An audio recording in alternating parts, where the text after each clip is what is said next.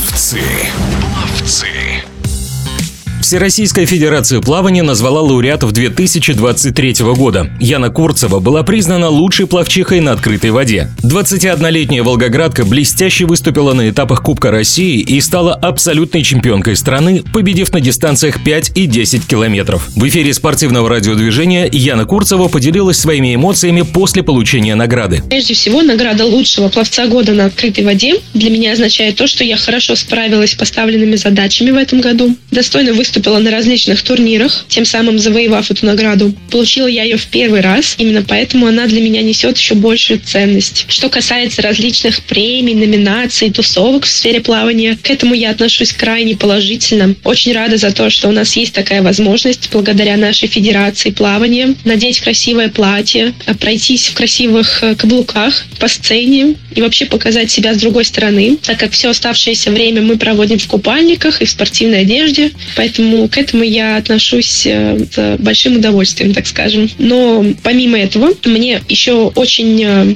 нравится идея нарядиться шуточно на таких соревнованиях, как Кубок Сальникова, надеть какой-то костюм, ведь это заключительные соревнования в каждом году, и все стараются друг другу улыбнуть, поднять друг другу настроение перед прекрасным праздником. Поэтому все эти идеи мне по душе, и я стараюсь э, соответствовать к сезону короткой воды. Я отношусь точно так же, как к другим соревнованиям. Стараюсь показать свой максимум всегда. А, это правда, что марафонцам короткая вода заходит не очень просто, но мы все стараемся, мы все работаем.